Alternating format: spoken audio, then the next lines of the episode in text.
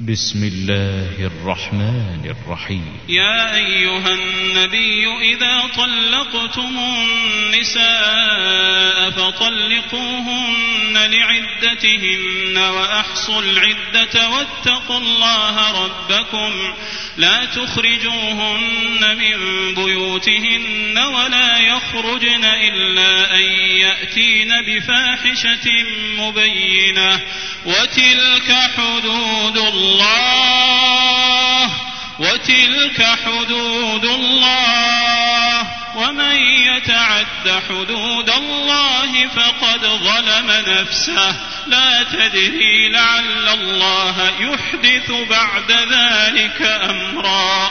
فإذا بلغن أجلهن فأمسكوهن بمعروف أو فارقوهن بمعروف وأشهدوا ذوي عدل منكم وأقيموا الشهادة لله.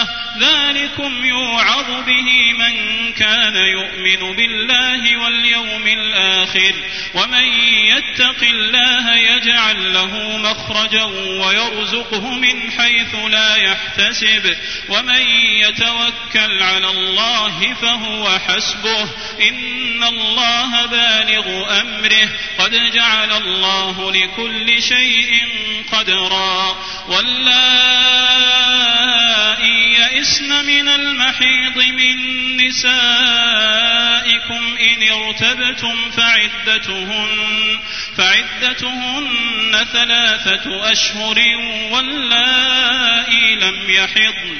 وأولاة الأحمال أجلهن أن يضعن حملهن ومن يتق الله يجعل له من أمره يسرا ذلك أمر الله أنزله إليكم ومن يتق الله يكفر عنه سيئاته ويعظم له أجرا أسكنوهن من حيث سكنتم من وجدكم ولا تضاروهن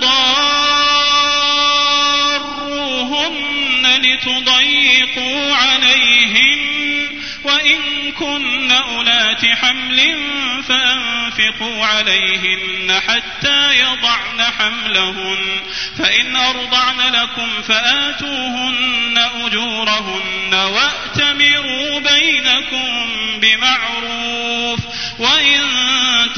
تعاسرتم فسترضع له أخرى لينفق ذو سعة من سعته ومن قدر عليه رزقه فلينفق مما آتاه الله. لا يكلف الله نفسا إلا ما آتاها. سيجعل الله عسر يسرا وكأي من قرية عتت عن أمر ربها ورسله فحاسبناها حسابا شديدا فحاسبناها حسابا شديدا وعذبناها عذابا نكرا فذاقت وبال أمرها وكان عاقبة أمرها خسرا. أعد الله لهم عذابا شديدا. فاتقوا الله يا أولي الألباب الذين آمنوا. قد أنزل الله إليكم ذكرا. رسولا يتلو عليكم آيات الله مبينات ليخرج الذين آمنوا وعملوا الصالحات من الظلمات إلى النور. ومن يؤمن بالله ويعمل صالحا يدخله جنات يدخله جنات تجري من تحتها الأنهار خالدين فيها أبدا. قد أحسن الله له رزقا. الله الذي خلق سبع سماوات ومن الأرض مثلهن.